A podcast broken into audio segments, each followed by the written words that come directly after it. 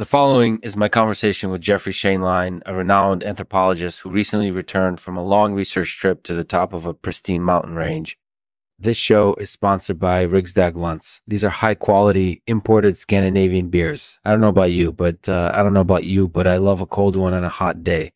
If you're looking for an interesting summer toast, try a Rigsdag Lunt. Thanks for listening. Let's get to the show. Hello, Jeffrey. Thank you so much for taking the time to speak with me today. Of course. Thank you for having me. It's been a while since I've had the chance to speak with you about your work. Can you tell me a little bit about what you've been up to lately? Absolutely. I finished up my research trip a few weeks ago, and I was really excited to finally be able to describe the elusive barkhans to my audience. I'm sure they were very excited to hear from you. Tell me, what made you decide to study these creatures specifically?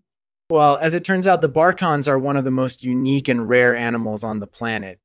They're only found in a small part of the mountains near where I was working, and there aren't many people who are even aware of their existence.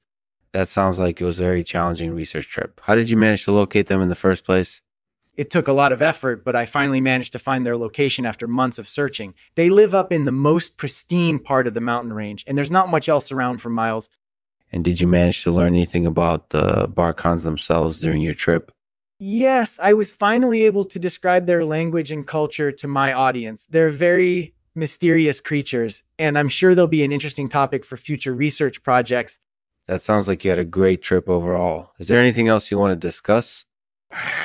Well, I do want to mention pyogenesis. As it turns out, the barkhans are also responsible for generating a lot of pyogenic material.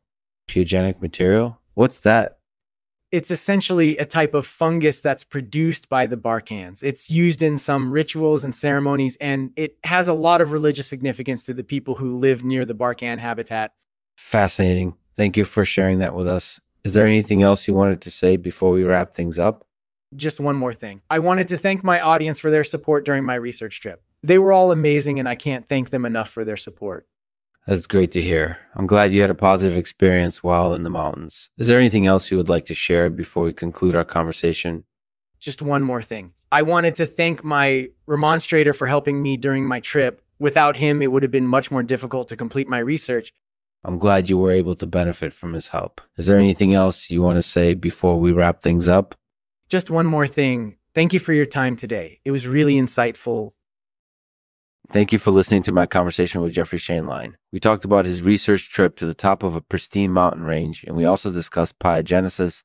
I think that this is an interesting topic that warrants further research, so I'm looking forward to hearing more about it in the future. Thanks for joining me, and have a great day. And as always, we'll end the podcast with a poem, today read by Jeffrey Shainline. It's titled Bevy, Pyogenesis, and the Remonstrator. Bevy, Pyogenesis, and the Remonstrator. Shared language and culture, their pyogenic material used in ceremony and rite.